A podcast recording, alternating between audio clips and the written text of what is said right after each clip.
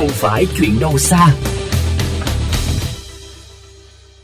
Thưa quý vị, hiện thành phố Hồ Chí Minh đang bước vào mùa mưa, kèm theo đó là đợt dông lốc mạnh, khiến cho nhiều cây xanh, bản quảng cáo ngã đổ trên đường, đe dọa đến tính mạng của người tham gia giao thông cũng như người dân sinh sống xung quanh.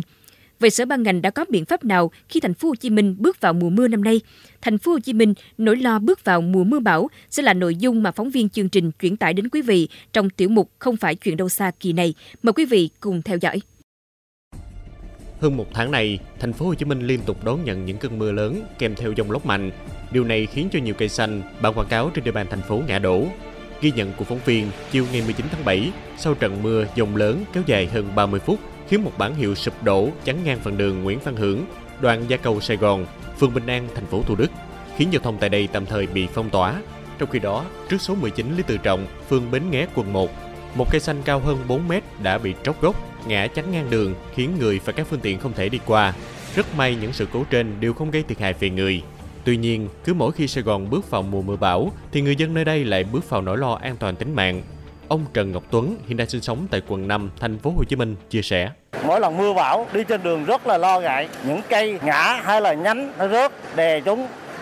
Tại vì những trường hợp này xảy ra rất là nhiều. Đang đi trên đường thì gặp trận mưa lớn, anh Trần Ngọc Trung, một shipper giao hàng mùa dịch vội tìm chỗ nấp vì sợ cây mục gãy nhánh rớt trúng người.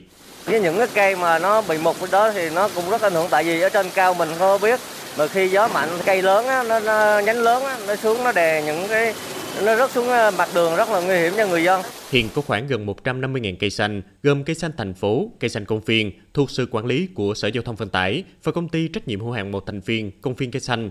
Số liệu thống kê từ Sở Giao thông Vận tải thành phố trong số đó, không ít cây cổ thụ già cỗi, một cần được thay thế. Nhiều cây xanh cũng đang chịu tác động lớn bởi quá trình phát triển đô thị, bị lấn chiếm xâm hại, ảnh hưởng đến tuổi thọ và sự an toàn của cây. Việc kiểm tra cắt tỉa trước khi vào mùa mưa bão là điều mà người dân thành phố mong mỏi lúc này. Chú Nguyễn Văn Thành, quận Minh Tân chia sẻ. Mùa mùa bão sắp tới á, thì à, nói chung dân rất lo lắng về một số loại cây nó lớn tuổi á, thì nó sợ nó bị đổ nhân dân đi đường sẽ ảnh hưởng. Người ở cơ quan chức năng chặt tỉa cành thế nào đảm bảo được cái mùa mưa được an toàn.